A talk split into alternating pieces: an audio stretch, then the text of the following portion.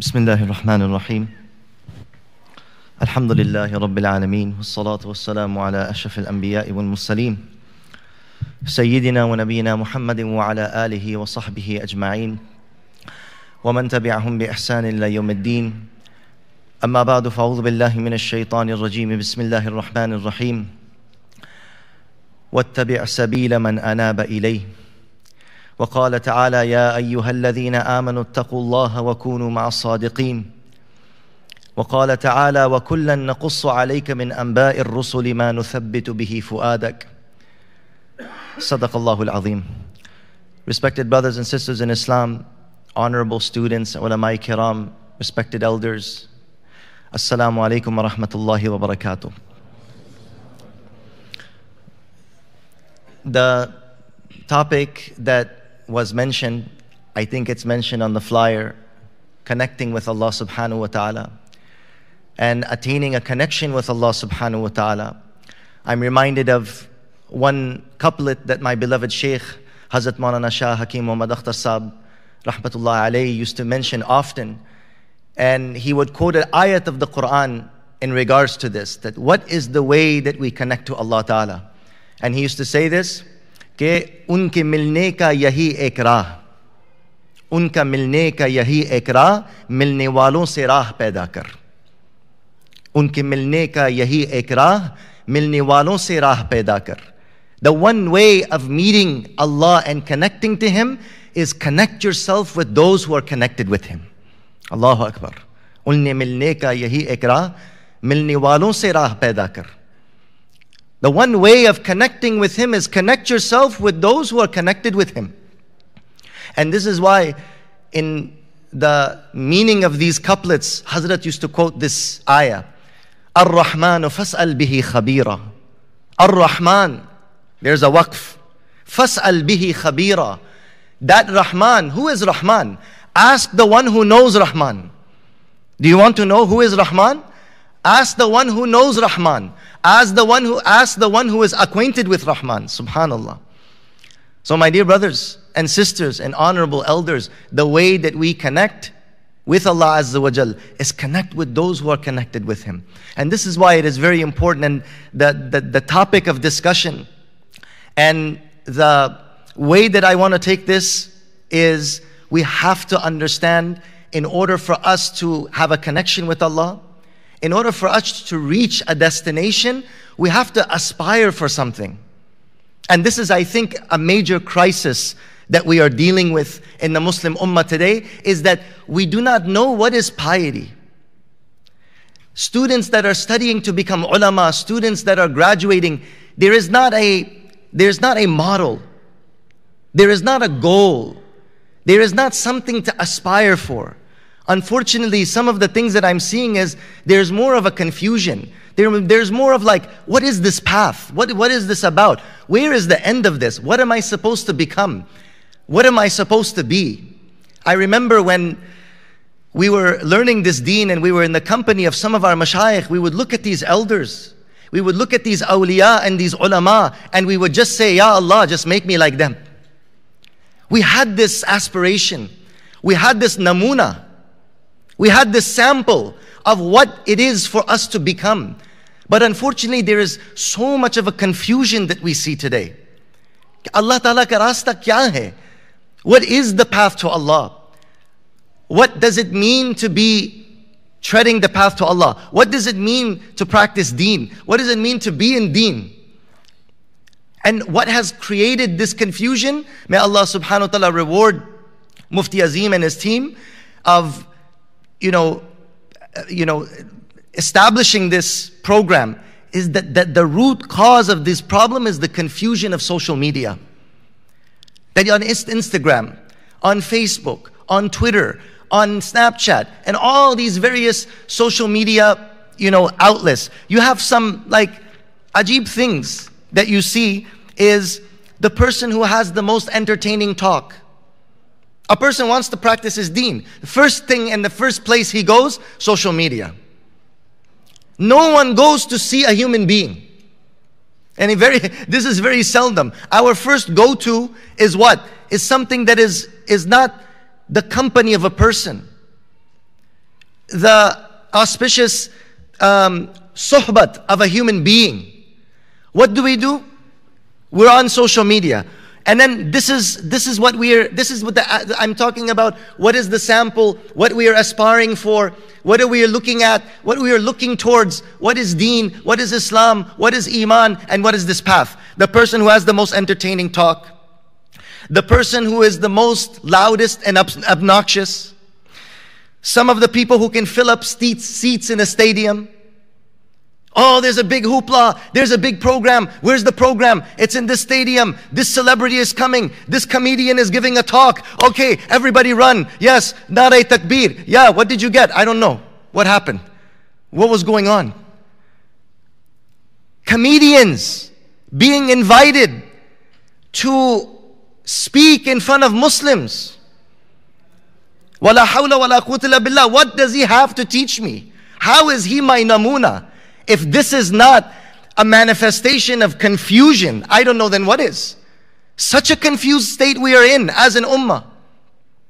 Bringing a rock band to an Islamic conference, bringing comedians, paying them thousands of dollars for God knows which zakat funds are probably going to that. If this is not confusion, what is? And where, you know, and, and what do you say? And then anybody who talks about uh, Allah walas, anybody who talks about the awliya and the salihin and the ulama and the akabir, what are you? Shakhsiyat parasti. This is this. I'm saying this shakhsiyat parasti might be better than bringing a comedian to talk to Muslims. What advice is he going to give? Or worse than that, a politician. What does he, how is he going to get me close to my, to my Lord? How is this comedian going to bring me close to my Allah? Where are we going? فَأَيْنَ تَذْهَبُونَ Where is this? Where is this coming from? My dear brothers and sisters, this is coming from the disdain. This is because in our culture, we have lost the respect and the azamat for the awliya kiram, for the ulama kiram, for the salihin, for the salaf, for which the deen rests upon following them. Guidance and hidayat rests upon following them. For us to look back, this is where our islah will be. For us to look back to our aslaf, for us to look back at the Prophet salam, at the Sahaba kiram, at the tabi'een, at the taba tabi'een, at the awliya muqarrabeen, for us to look back at them, this will be success in, in our ummah. Imam Malik rahimahullah ta'ala's famous statement لن يصلح آخر هذه الأمة إلا بما صلح أولها Nothing will rectify the last of this ummah except that which rectified the beginning of this ummah. What had rectified the beginning of this ummah? It was ilm, it was amal, it was tabligh, it was jihad fi sabilillah, it was ibadat, it was zikr. Look at the lives of the Sahaba. Read what was it that, that the Sahaba had that they conquered lands. Iman and yaqeen. Tahajjud, qiyamul layl. Fasting in the day, praying in the night. Going in the path of Allah subhanahu wa ta'ala. Where is this? Where are we looking? What are we aspiring for? And this is why, my dear brothers and sisters, subhanAllah, this like confusion that has come about is because of what is there. The person who has the most followers is the biggest mufti. He's the biggest mufti, the one who has the most followers, the one who has the most likes, the one who can come up with the most different opinion that was never said before. Oh, subhanallah, subhanallah. This person has said, said something that nobody ever said before. Maybe that's a problem, bro. That he's saying something that nobody ever said before. Did you think about that? For 1400 years, people believe in azab qabr. MashaAllah, Hazrat Wala, after 1400 years now understood Islam. Now saying there's no azab qabr. My dear brothers and sisters, wake up. What is happening to us? Rasul Akram sallallahu alayhi wasallam warned us about this fitna. What did he say? يَكُونُ فِي آخِرِ الزَّمَانِ دَجَّالُونَ كَذَّابُونَ There will be in the end of times lying imposters, many of them, coming and completely throwing water on what 1400 years of scholarship, muttafaq consensus and ijma of the ummah. Now he says something, now he's a bada allama. Hazrat is a big allama. Why? Because he said something that wasn't said for 1400 years. Hazrat is a big dajjal for saying something that was not said for 1400 years. Look at what the Prophet ﷺ is reminding us. يَكُونُ فِي آخِرِ الزَّمَانِ دَجَّالُونَ كَذَّابُونَ They will be in the end of times, lying impostors. What, what will be their sign?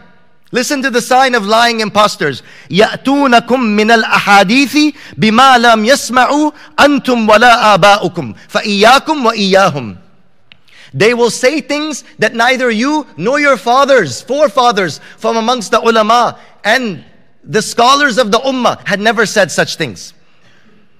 This is their sign. But for, for us, for, for inshallah, not people who are connected with ulama, but people who are disconnected, many of them, when they see this, that subhanAllah, look at Hazrat is saying something, you know, mashallah, now he has understood, understood Islam 1400 years later. Subhanallah, what a religion. That a person is now coming to you, understanding and explaining to you your religion. He is the one who has understood it after 1400 years. Imam Abu Hanifa never understood it. Shafi, Malik, Ahmad ibn Hanbal, Tab Tabi'in, Taba Tabi'in, and Salaf Salihin, they didn't understand it. Now he has understood it. My dear brothers and sisters, these are things that I'm saying as we don't understand what is our namuna. What is our sample? What is our model? Who we should be following? Are the knowledge of these people better or the knowledge of the people who seen the Sahaba? Or the knowledge of the people who seen the Prophet alayhi salatu wasalam. I cannot accept this. My akal does not accept this. If you, if you think rationally and if you think logically, I don't think my logic and my reasoning can allow me that somebody who came 1400 years later, he understood Islam better than those who took it from the Prophet directly. I cannot accept that. No matter what dalil you give me. You've understood it now. Why? Because you can type on a computer You've understood it because you have a CD, and this is what they say. When I was when I went to study, brothers and sisters, I want to tell you a story. Some of the lost people. I was going to study. I, rem- I never forget this. As Mufti Azim was mentioning, you know, we, you know, in San Francisco State University, that was when I didn't even complete it. He should also mention in my record that I was a college dropout, right? So that should also be mentioned. But I was in college I did not want to further my studies. And I never forget what this person said to me. He told me, Oh, where are you going? I said, I'm going to be going to South Africa. I'm going to be, you know, commencing the Alim program. I want to begin my studies of, you know, the Sharia, Islam, Quran, and Hadith. He said, But why? Why need to, do you need to go the other side of the world? Everything you need is right here. And he points to the little, uh, uh, you know, bookshelf right in the corner of the masjid. Everything you need is right here. All of the hadith is on a CD. I don't know what you people are thinking. You're going all the way over there to study. I said, You know those people whose hadith is in the CD? So, can you name me one of them? He said, Yeah, Bukhari. I said, How do you think Bukhari got his knowledge? The person whose hadith is on that CD, how did he go to seek that knowledge? And if I put that CD in here in the computer for you right now, do you know how to read it? Even for you to access, access that CD, you have to know how to read. Where is the akal of people? Bedazzled, bewildered by anything that comes new, bedazzled by anything that has a good advertisement, bedazzled by anything that has good marketing. My dear brothers and sisters, deen is in iman and amal. How much amal is in us? How much amal is in our life? The righteous people, and I wanted to, you know, read some of the stories of the Salaf. And this book was gifted to me by my Shaykh after my beloved Hazrat Maulana Hakim Akhtar for the benefit of our own to continue our spiritual guidance I connected myself with Hazrat Muqammar Zaman Sahib, Damat Barakatum, who was, the, who was connected, the Khalifa of Shah Wasiullah, who was connected to Hazrat Maulana uh, Ashraf Ali Thanwi, Rahmatullah alayhi. So he gifted me this book. And in his gift, there was an ishara. And that ishara is this is a solution for many of our issues. This is a solution for students and graduates. What do I do? And how do I spend my life? This is a, a solution for people who are confused about their deen. How do I practice my deen? This is a solution for brothers and sisters who are looking for a way, who are looking for someone to follow and a role model, the life of the Salaf. He had this by his bedside. And at this age, subhanAllah, at the age of 87, 88, he is continuously, you know, marking this book and saying and sharing. Look at subhanAllah, the statement of Sufyan Thawri. Look at this statement of this tabi'i, Thabit al-Bunani. Look at this, subhanAllah, uh, incident of Abu Bakr Siddiq. And showing and studying and living and aspiring. Because if we have nothing to aspire for, we literally become lost. You have to have a goal. You have to have a role model. There's a very interesting quote that was said by a, by a bodybuilder. They said, How did you become this, you know, famous bodybuilder, Mr. Universe? So he said, You know what? I would, I would look at a part in the mirror and I would imagine it in a specific way, and then I would work on that until it becomes like how I imagine. Subhanallah. And then he said, That is my secret to success in everything in life. I have a goal, an aspiration. I wanted to become like that. And I continue to work and keep on doing it until it becomes like that. Subhanallah. When I, when I heard that, this really affected my heart. Because I said, why is it that so many people, we end up kind of like confused, or we're treading the path and we end up you know, we're not able to find our way, or we end up confused, or we're following something that's headed nowhere. It's because we don't know where we are headed. We don't know what we are aspiring for. We don't have a final destination. We don't have like, like that, that bodybuilder saying, I would look at my bicep and it says too skinny. I would imagine this is how I want it. And I work on it until it gets to that point. My dear brothers and sisters, if we have Rasul Akram sallallahu alayhi wasallam as our role model. لَقَدْ كَانَ لَكُمْ فِي رَسُولِ اللَّهِ أُسْوَةٌ حَسَنَةٌ Verily, in the messenger of Allah, you have the most beautiful example. If we have that and we strive in everything that our character becomes like that, our ibadat becomes like that, our akhlaq becomes like that, our treatment of other people becomes like that, our zahir and our batin becomes like that. And we work on ourselves until we become like that. Subhanallah when we do that we will become then the role models. Allahu akbar this is what we are missing we don't have that what do you call that mold you know when they when tailors make specific clothes they have a mold or when people you know they they you know in factories they make these bottles they have a mold they put the plastic inside the mold and then the machine, it puts it out exactly how the mold is. You need to have a mold for your deen.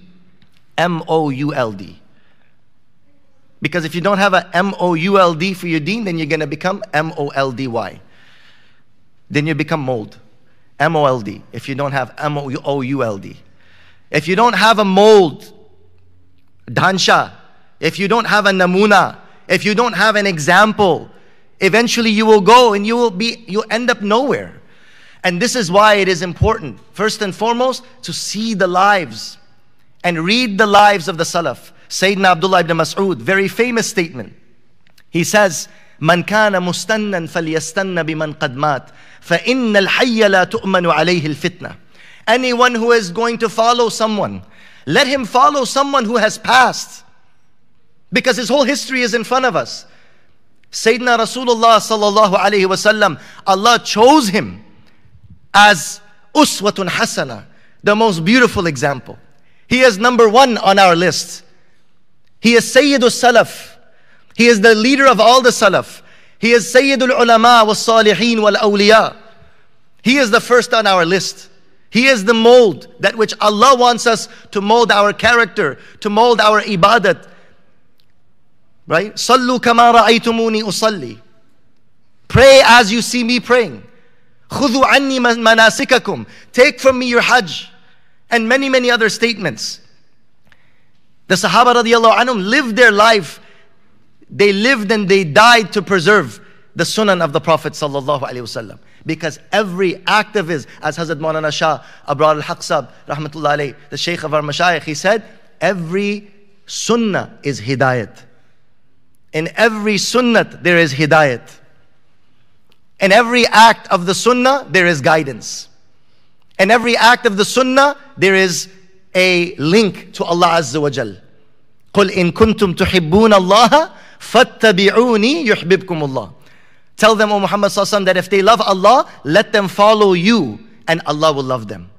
That is why every sunnah that is thabit, authentically, reliably narrated from the Prophet ﷺ that he did this, when you do that, that action will become beloved.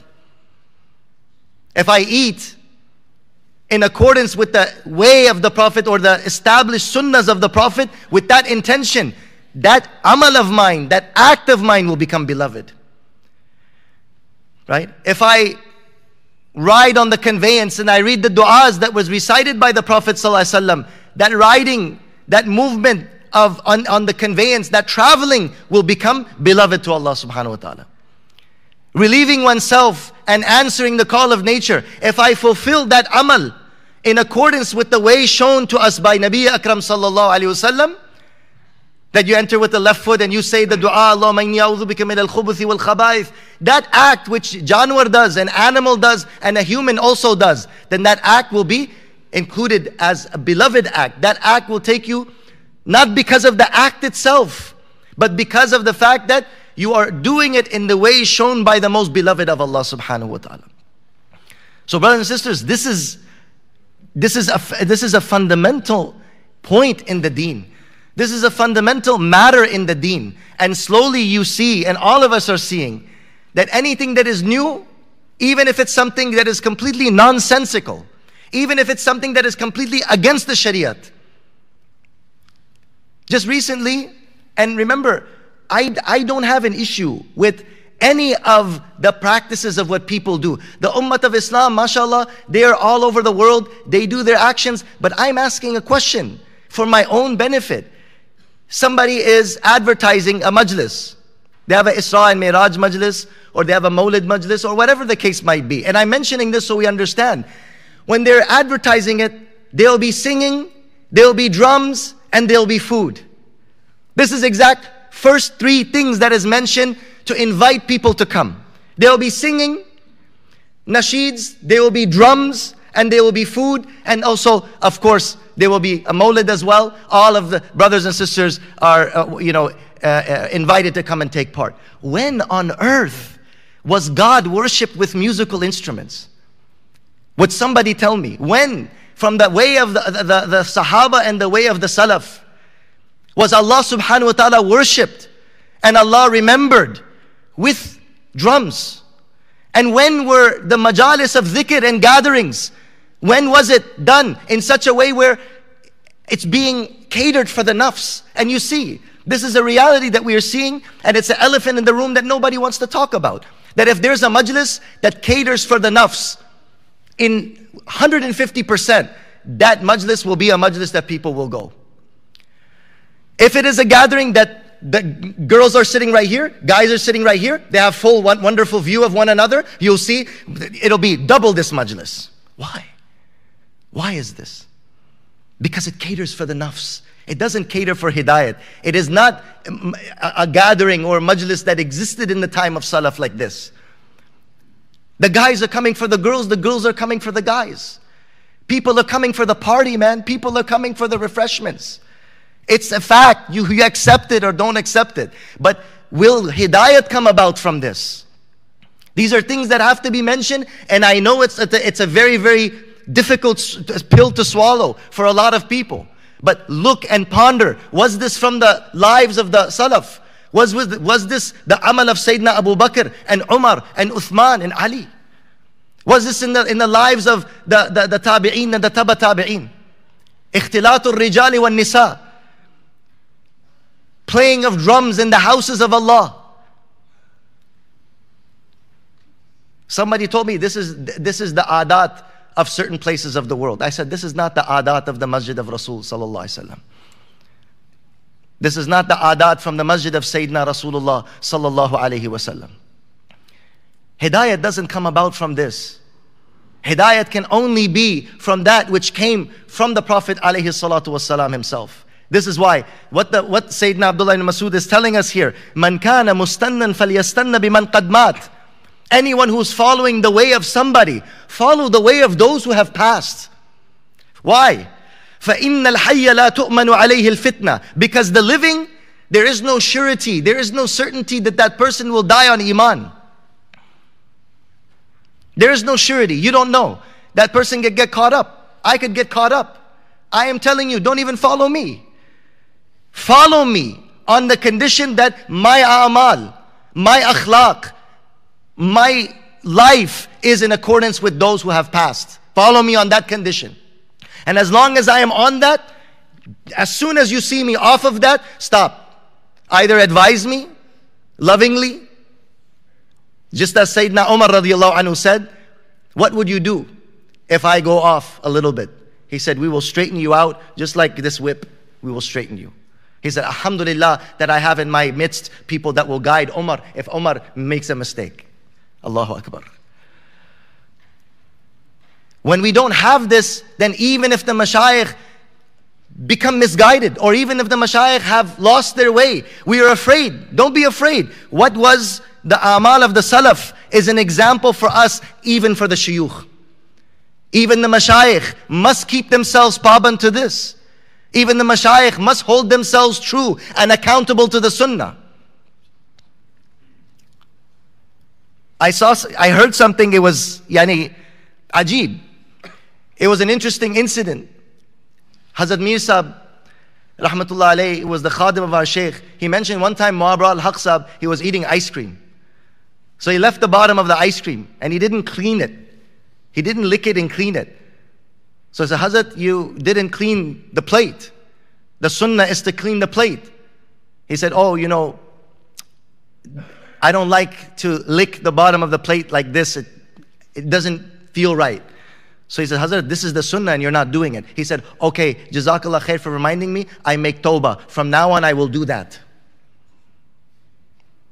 I know that this seems something very odd and it might seem something very unusual. And it doesn't mean that you should be sitting there, guns blazing on your teachers, seeing what action they're not doing or doing. This was a relationship between two people who were very close to each other. And this was a conversation that they had. But the point of this was how the mashayikh themselves were account- accountable to the sunnah. They're not accountable of making their own ways. And even if the shaykh is committing misconduct, then it'll be accepted by the murid. Why? Because he's just a shaykh. No, that's unacceptable conduct. Because the conduct is not in accordance with the sunnah. When we have made the conduct of shuyukh opposite of the conduct of the salaf, like it's a separate thing, opposite of the conduct of the sunnah, we have actually then empowered them to do wrong. Whereas Hakimul Ummat, Maulana Ashraf Ali rahmatullahi said, he said, first rectify your aqidah. Listen. First, rectify your belief and your aqidah. Secondly, gain necessary knowledge of the sharia. Once you have done that and you have a model in front of you, now go and seek a sheikh. What do we do? The other way around. First we go and the person with the, with the nicest, biggest turban and the longest jubba and the biggest cane, we'll find that and say, you know, whoever it is, this is the one. This is my dream come true. Where it's the other way around. You have, and subhanAllah, and if that person with that description, mashallah, which is the sunnah, if that person now fits the description and the life and the akhlaq and the amal of the salaf and of the sunnah, then alhamdulillah. But my point is, when we don't have this model to aspire by and live by and follow, we are going to be in a state of confusion. Rasul Akram sallallahu alayhi wasallam addressed this. فإنه من يعش منكم بعدي فسيرى اختلافا كثيرا. Those of you who will live after me, you will see a lot of confusing things. Those of you who will live after me and you will survive, I warn you and I'm, I, am i am telling you, you will see a lot of confusing things. فَسَيَرَى اخْتِلَافًا كَثِيرًا So what should you do? فَعَلَيْكُمْ بِسُنَّتِي Follow my sunnah. وسنة الخلفاء الراشدين المهديين and follow the sunnah of the khulafa rashidin. And what did the Prophet ﷺ do? He called the actions of Abu Bakr and Umar and Usman and Ali sunnah. That is also sunnah. That also falls in the category of sunnah. He made ilhaq of the sunnah of the khulafa with his own sunnah.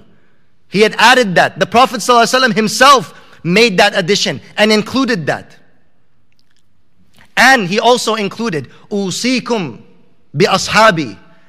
Usikum bi ashabi. I advise you and I admonish you to follow my companions. وَالَّذِينَ يَلُونَهُمْ وَالَّذِينَ يَلُونَهُمْ And those that follow them and those that follow them. This by the, by, by the nas of the word of the Prophet ﷺ, what do we understand? That the Prophet ﷺ mentioned that there is khair in these times. There is khair in the Sahaba. There is khair in the time of the Tabi'een and the Taba Tabi'een. Seeing them, studying them, understanding them, you get kind of like an understanding and you get a, a view and a vision of what it must have been. And this is why, just for the sake of, just for the sake of, I wanted to read some sections from this. Ibrahim al-Nakhai rahimahullah, who was, you can say, a tabi'in. He was from the tabi'in. He said, قال, قال كانوا إذا أتوا الرجل that the people of his time, when they would come upon a person, لِيَأْخُذُوا عَنْهُ To take knowledge from him. And why these, why these incidents and these stories from the Salaf is so important because it gives you a glimpse of the nonsense of the Instagram and Twitter and Facebook world that we're living in. Listen, كانوا إذا أتوا الرجل ليأخذوا عنه when they would come to a person to take knowledge from him, نظروا إلى صلاته. They would first look at his prayer. How does he pray? You don't get that in a lot of the social media outlets. The Salaf, when they would come to see, they would not even listen. You're all listening to my lecture. The reality of my lecture is anybody can give a talk. But few can do the walk. And I am holding myself accountable to this. This is not an easy lecture for me.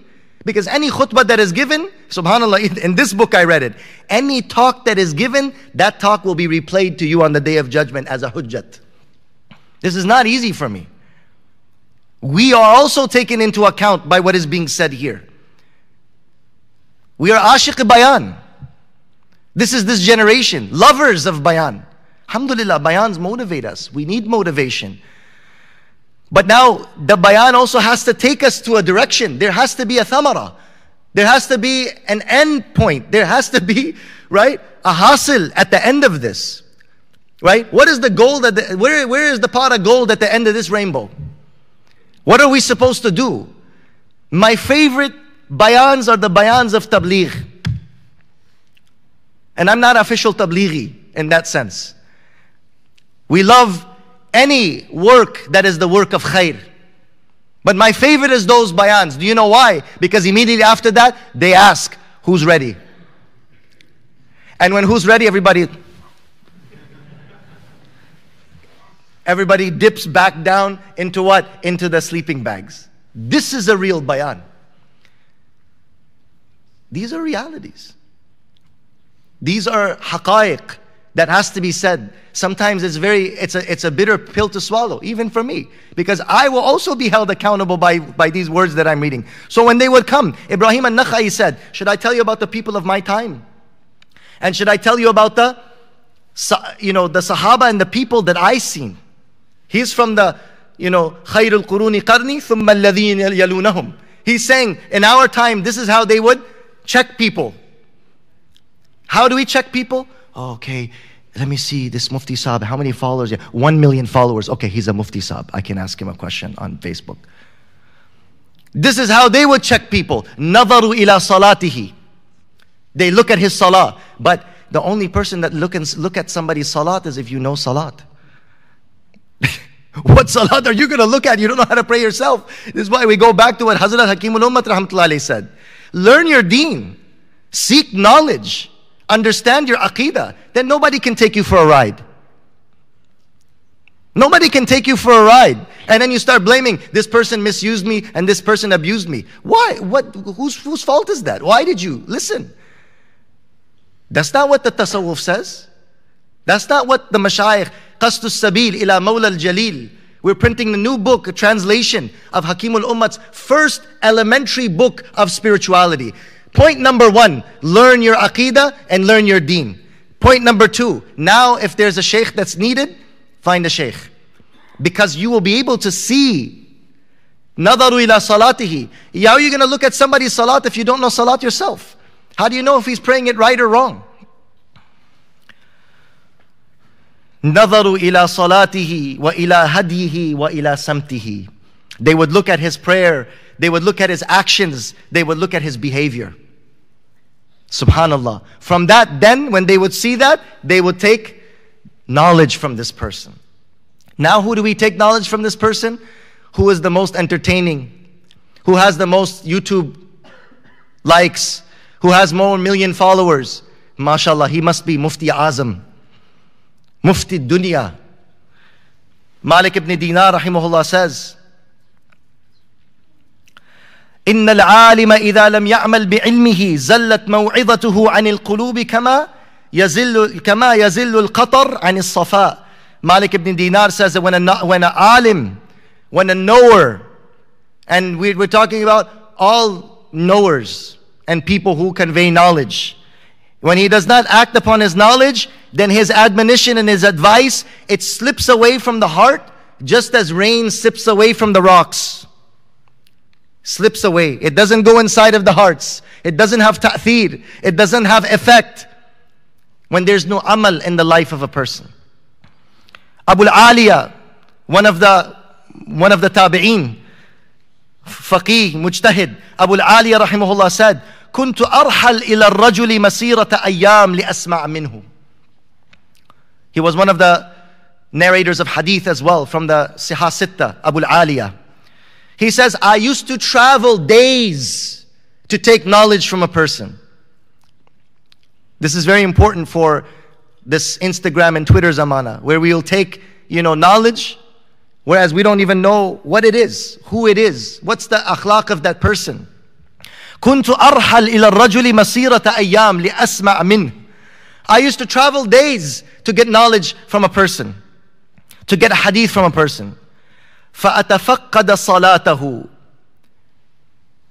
And I would check his salat. فإن وجدته يحسنها أقمت عليه. I would check his salat. If I see that he's doing his salat properly, this man is a man of diligence in his connection with Allah. My dear brothers and sisters, what is salat actually?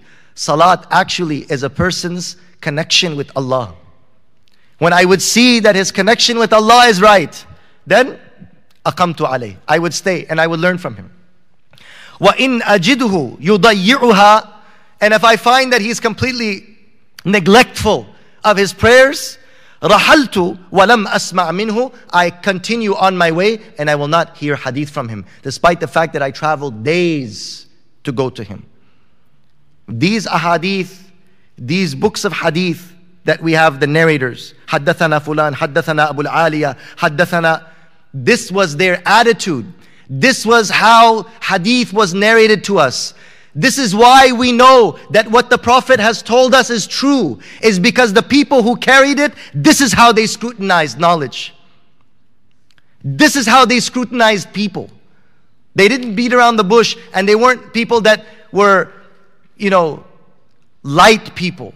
They were very heavy. They were very serious. And deen was a serious matter. It was not a joke and it was not entertainment that you could summarize a deen to a tweet traveling for days to get there. And when you get there, he knows the hadith, he knows all the words. But if he's wasting and neglectful of the prayer, then he will be neglectful of everything else. How can I trust anything else about him? My dear brothers and sisters, reading this puts fear in my heart. Because this is keeping us accountable as well. This bayan is not for you actually. This bayan is for me. No matter what people think about us, and no matter what people say about us, oh, he spent time with this sheikh and he got ijazat from that sheikh, and that doesn't mean anything. Where is my salat? My salat. Tamim, my prayer, my fast, my ta'alluq ma Allah, my tahajjud, my amal, my ma'amulat. Where is it? This is for me. And when I realize that this is the maqam of the salaf, when people come to me, I will be embarrassed. I will not get hubris and I will not feel arrogant that, oh, look at how much students I have. I will feel ashamed. Students, don't come to me. I'm not worthy of that. Why people become deceived and deluded by their own selves because they have no aspiration of who they're supposed to actually be. If you know where you're actually supposed to be, no matter how much people praise you, you will not get pride in your heart. This is the cure to pride. Listen, do you want your pride to be cured? O ulama, O mashayikh, O students of knowledge, and O pious people, do you want yourself to be put in your place? Read the lives of the Salaf. You know what you'll say? You'll feel embarrassed to consider yourself a Muslim. Yes, we need that. I know I speak hard, but we need that because we're too high up. We're comparing ourselves to myself. I'm so, I'm, I'm wonderful. Why? I'm comparing myself to myself. I'm comparing myself to the person who doesn't pray. I'm comparing myself to that uncle who doesn't come to the masjid. Of course, you're pious. Don't compare yourself to him, compare yourself to the Sahaba. Then we're gonna see how much arrogance you have. Then a shame will come over you. Then a grief will come over you. Then haya will come to you. How can all these people be sitting in my bayan right now? I feel ashamed. But if I make this bayan, this is for me. I am reminding myself because my mouth is closer to my ear than anybody else's. وَقُلْتُ هُوَ لِمَا سِوَاهَا أَضْيَعُ And then Abu Aliya says that when I see that he is not concerned of the prayer and he is negligent in the prayer, then I will say that in other things he will be more wasteful. And in other things he will be more negligent.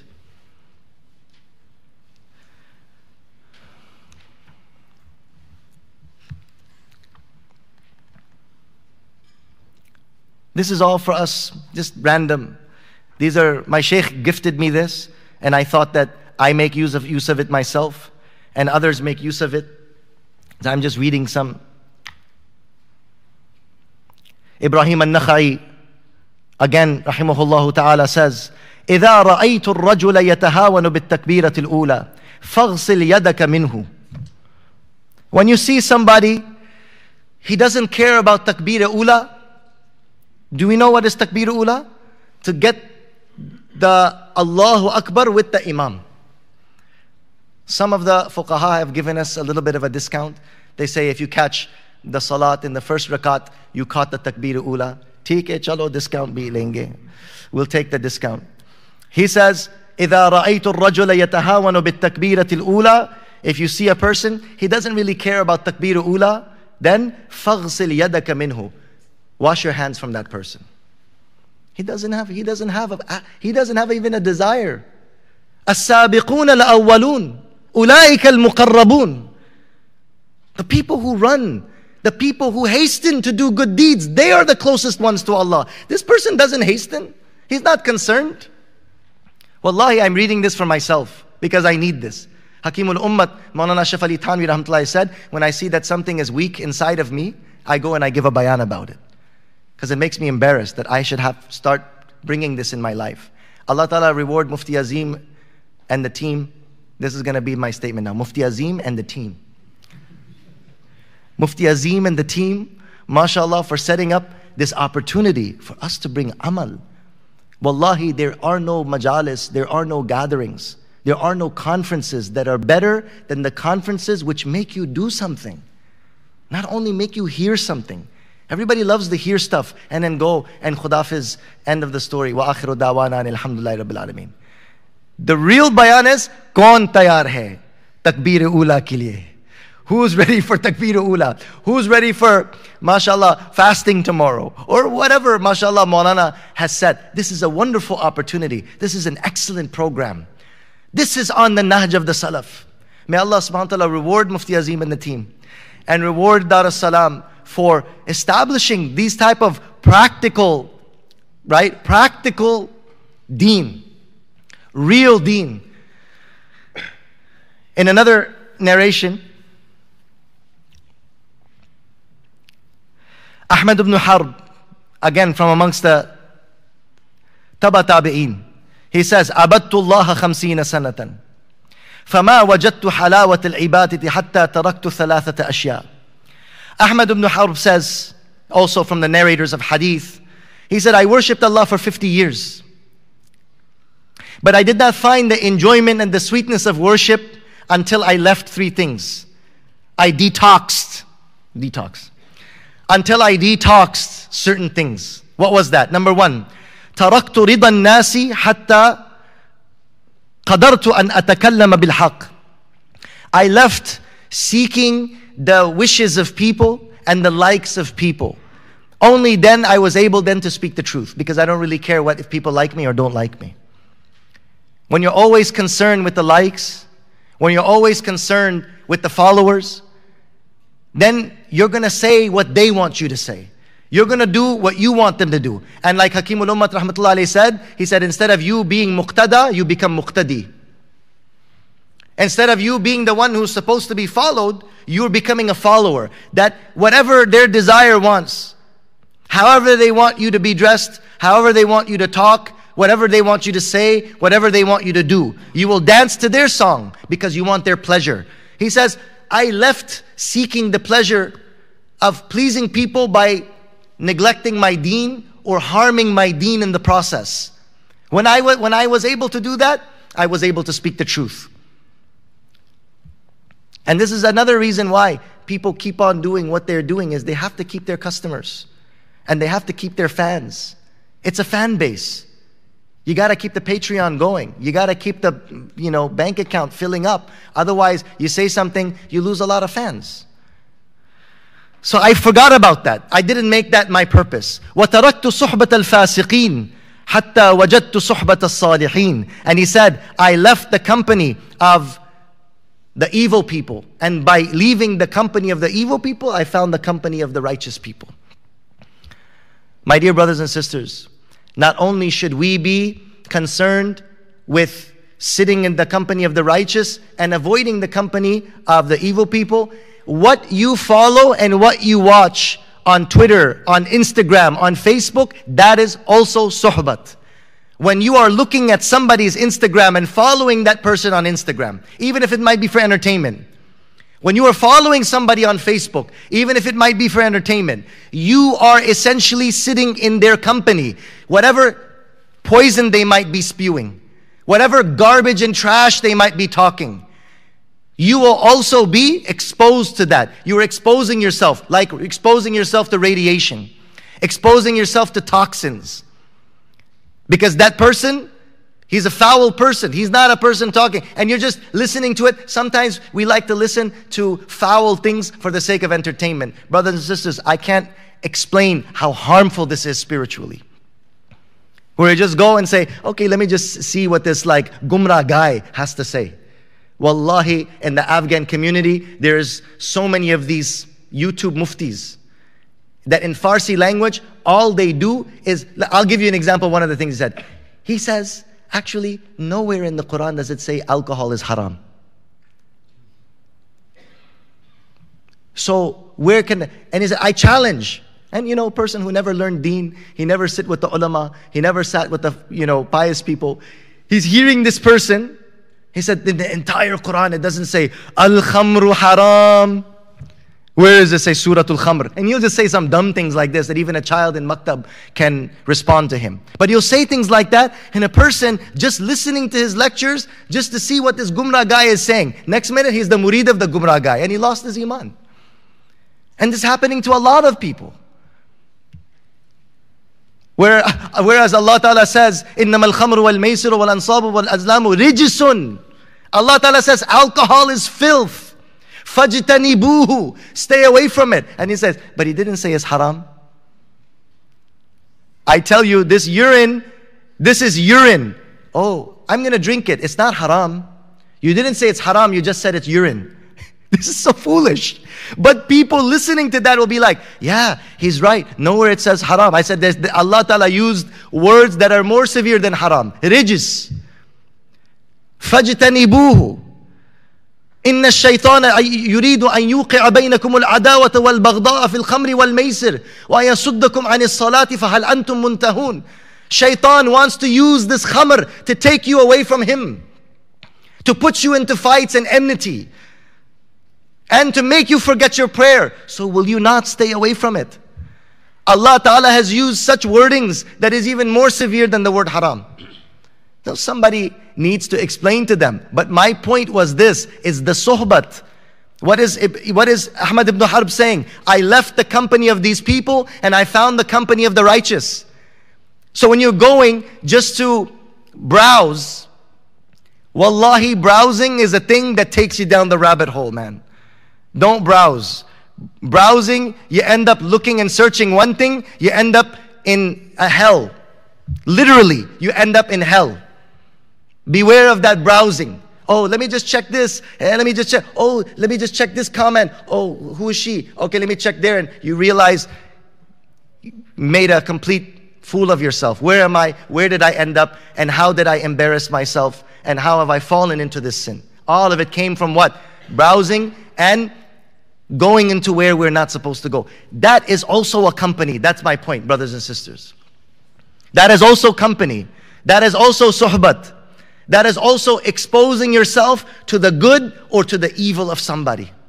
And if that person is evil, some of these complete inappropriate pictures and haram videos, every time that act is happening, when you turn it on, it is as if you're li- reliving that act over and over again. And the lanat that came upon those people doing that act, that lanat will be coming upon you when you open that image. Beware of this, brothers and sisters. We cannot gain piety until we leave and disconnect and detox ourselves from the evil company and that evil exposure.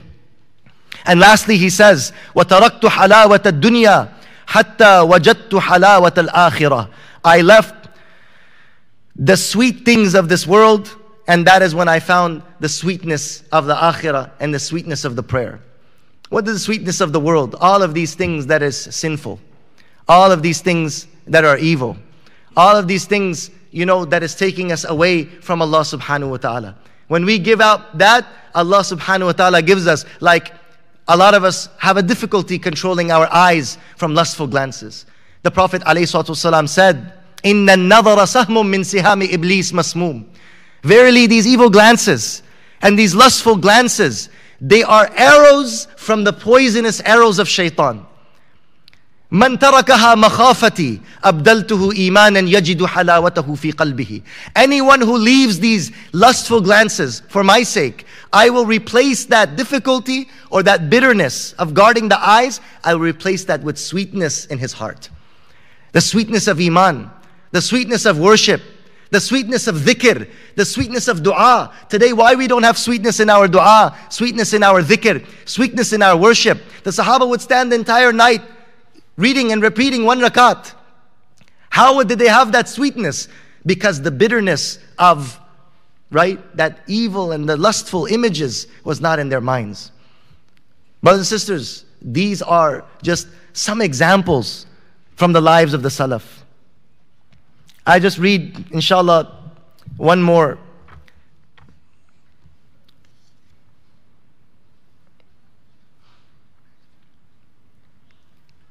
Abu Musa Ashari radiallahu anhu says, خرجنا مع رسول الله في غزاة. We went with the Prophet صلى الله عليه وسلم in one غزوة, in one battle. ونحن ستة نفر نعتقب. And we were six people. We used to take turns on the back of the camel. So there was six people to one ride. ونقبت ونقبت أقدامنا ونقبت قدماي وتساقطت أظفاري. Our feet were tore up and my feet got tore up and even my nails started to fall off because we didn't have shoes فكنا نلف على أرجلنا الخرق so we would wrap our feet with bandages فسميت غزوة ذات الرقاع. So this battle was called the Battle of Bandages. Because the Sahaba tore bandages and they wrapped it around their feet because they didn't even have shoes to wear in this battle. Soldiers don't even have shoes to wear. لما كنا نعصب على أرجلنا الخرق قال أبو, أبو بردة فحدث أبو موسى بهذا الحديث So Abu Burda, the narrator, says Abu Musa Ashari, he mentioned this hadith and then he said, ما كنت أصنع أن أذكر هذا الحديث I would not have ever told you this. I would not have ever told you this incident. كأنه كره أن يكون شيء من عمله أفشاه وقال الله يجزي الله يجزى به. And he said that Sayyidina Abu Musa said, I would never have told this story, but I'm dying. So I wanted to tell you. This is what we experienced with the Prophet of Allah sallallahu alaihi wasallam, as if he did not want any of his actions to be known by anyone. Subhanallah. In this time of social media, and in this time of these platforms, these are literally riyah platforms. I am now entering into the masjid, take picture of his foot. I am now in the haram, take picture during tawaf. I'm making tawaf, take my picture. I am now making iftari, take my picture. What are you doing? Destroying your amal. You don't need to put your amal on the whole to, for the whole world to see. Your amal should be for yourself. This is this is how much the Sahaba radiallahu anhum they wanted their actions to be hidden to such an extent that he had never told this incident to anyone. And even in the end, he said, I didn't want to say this, but I'm passing away. And this is his student. He said, I want to let you know that this was also some of the experiences we had with the Messenger of Allah. And I, did, I didn't feel comfortable to say this. Now, a whole person's, right, Facebook posts and Instagram and, and uh, uh, uh, you know, Twitter, you'll find all of their amal that you want, you can see. Salat, zakat, hajj, five pillars of Islam, you'll find there. The lives of the Salaf was such, it mentions one of the companions. He said when he would be reading Quran, then this is, I mean, my, my, point is, many of the stories of the Salaf that we see, let me tell you how to decode this. Some of it is not literal, that you literally need to do what they did. Some of it is to understand, to get some equilibrium in your understanding that, oh, okay, amal is not something that I should be publicizing. One of the Salaf, he said, when you would pass by them and they would reading, be reading Quran, he would quickly, he would quickly take his shawl and he would cover it.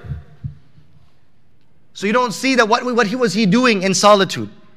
He would cover the Quran so you wouldn't see that he's reading Quran. He didn't want somebody to see. I did that action so nobody would see. The point being is, yani, if somebody sees you reading Quran, there's nothing wrong with somebody seeing you. As long as you're not doing it to show. This is the difference. This is the reality of Riyah. Riyah is ira'atun nas. وليس أن ترى أن أن أن يراك الناس. Right? Riyah is that you should show people and have intention to show people, not that people should see you. People seeing you, so what if people see you? You're not doing it for, to, to show them. But, brothers and sisters, my point is in all of these, what do we have? These are all principles. These are all examples to live by. How am I supposed to have my amal? Am I supposed to show them and publicize them, or am I supposed to keep them to myself? How is my prayer supposed to be? How is my conduct supposed to be? How is my, you know, amal supposed to be? How is my relationship supposed to be? All of this you will find as an example in the lives of those people have passed. And Sayyidina Abdullah ibn Masud radiallahu told us, if we have that, what we will do, if you're a scholar, you're aspiring for them. Hazrat uh, Hakim al-Ummat rahmatullah alayh. Hazrat Sheikh Zakaria rahmatullah alayh. We find them, they are the most astounding individuals. That in their lives they accomplish such things that a thousand people wouldn't be able to accomplish what they accomplished. Hakim al-Ummat rahmatullah wrote 1,500 books in his own life. In Qimatul Zaman, the very great Syrian scholar, Sheikh Abdul Fattah Abu Ghudda, he says, Sheikh Ashraf Ali Thanwi al-Hindi Hakim al-Ummah. He calls him Hakim Hakimul Ummah, the wise man of this Ummah, the sage of this Ummah. And he said, he wrote in this century 1,500 some books that nobody in this century has done what he has accomplished. Syrian scholar and muhaddith is attesting to the maqam of this great sheikh. Do you know what he said? He said, I'm not a shawqeen of collecting books that much, but there's one book that I love the most. And I keep that with me and I read that all the time. What book is that? Tabaqatul Kubra of Imam al-Sharani. Tabaqatul Kubra is the lives of the Salaf.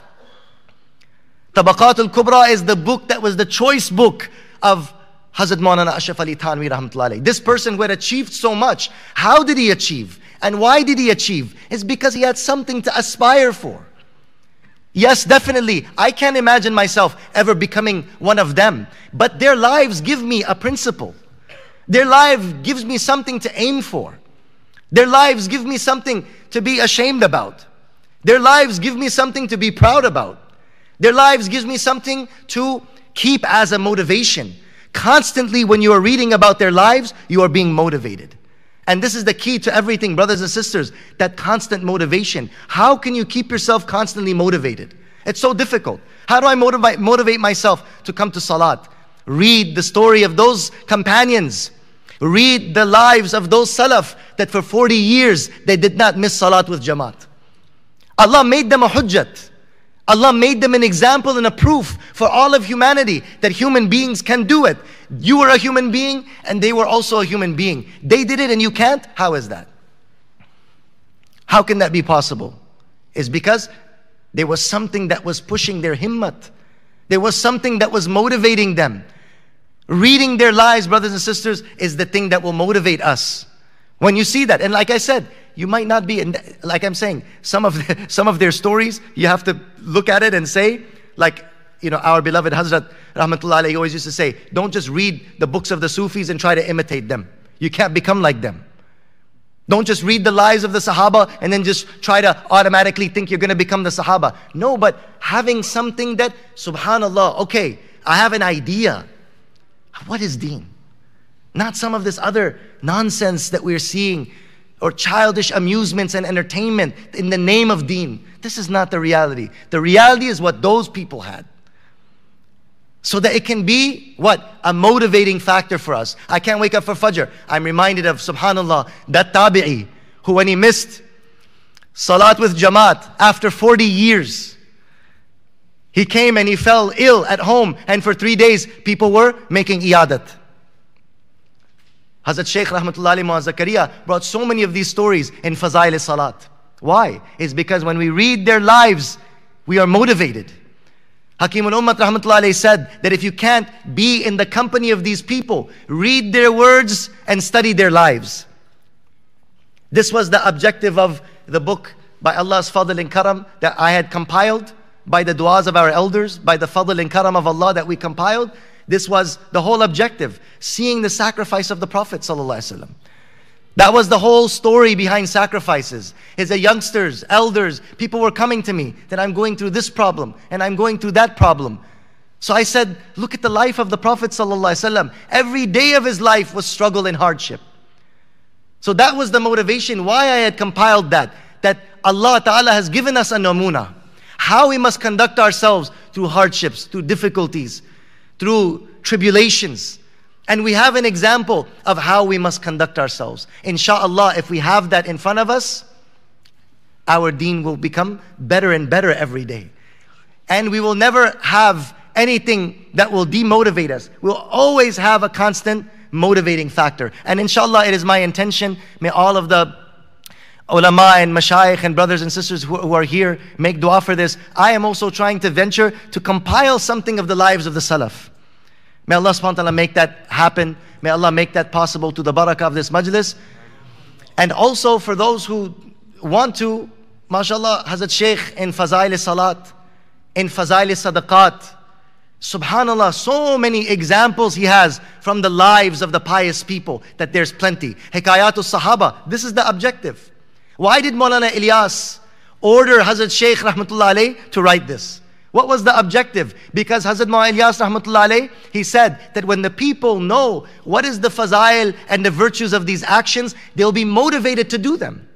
If you don't know why you're doing it, and you don't have any motivation to do it, and you don't see the, you know, the, the, the gold pot at the end of the rainbow, what are you going to do anything for? So Hazrat Ma'aliyas was on him. He said, one time I was delaying because I was so busy and I'm teaching Bukhari and my uncle Mu'ayyas was always after me. You have to write this, you have to write this. And you know, I was procrastinating. One time he caught me, he ended up right next to me in Salat. And I said, Assalamu alaikum wa rahmatullah, Assalamu alaikum wa rahmatullah. He was right there, he said, where's my book? Before dua, before anything, he looked right at me, he said, where's my book? Oh, my chacha is after me now. I have to write. So Hazrat Sheikh Mu'a was after him to write this because of the importance of this. Why is it that when we sit in the halaqat of ta'lim, when we go out in the path of Allah, there's a desire to do good deeds when we come back? It's because we have a motivation. We can bring that motivation in our lives, brothers and sisters. Have ta'lim from the stories of the Sahaba. Have ta'lim in your home from the stories of the Tabi'een and the pious people. And it has it in, in that kitab. Fazail Amal, mashallah, Fazail Sadaqat, Fazail Amal, Fazail Hajj, Fazail Durud Sharif, Fazail Dhikr, dozens and dozens. My favorite part of it was the dozens and dozens of stories of the Sahaba and the Tabi'een that is mentioned therein. May Allah subhanahu wa ta'ala give us tawfiq. They are such people that tanzilu rahmatu inda zikri salihin. That when they are being mentioned, the rahmat of Allah subhanahu wa ta'ala descends. These are the pious people. So when we are mentioning them and we are reading about them, right? We will become acquainted with Allah subhanahu wa ta'ala. We'll gain a connection with Allah ta'ala. As my Shaykh rahmatullah said, Mujhe kuch khabar nahi thi. Tera dard kya hai ya Rab? Tere aashiqo se seeka. Tere sange dar pe manna. Oh Allah, I didn't know what is your love. I didn't know how to come to you. Mujhe kuch khabar nahi thi. Tera dard kya hai ya Rab? I didn't know what is your dard. I didn't know what is your love. I didn't know anything about your path. Tere aashiqo se. Tere sang marna. I learned from your lovers how to die for you. May Allah Ta'ala give us the tawfiq to learn this and to implement this in our lives. Wa دعوانا da'wana لله رب العالمين. سبحانك اللهم وبحمدك نشهد أن لا إله إلا أنت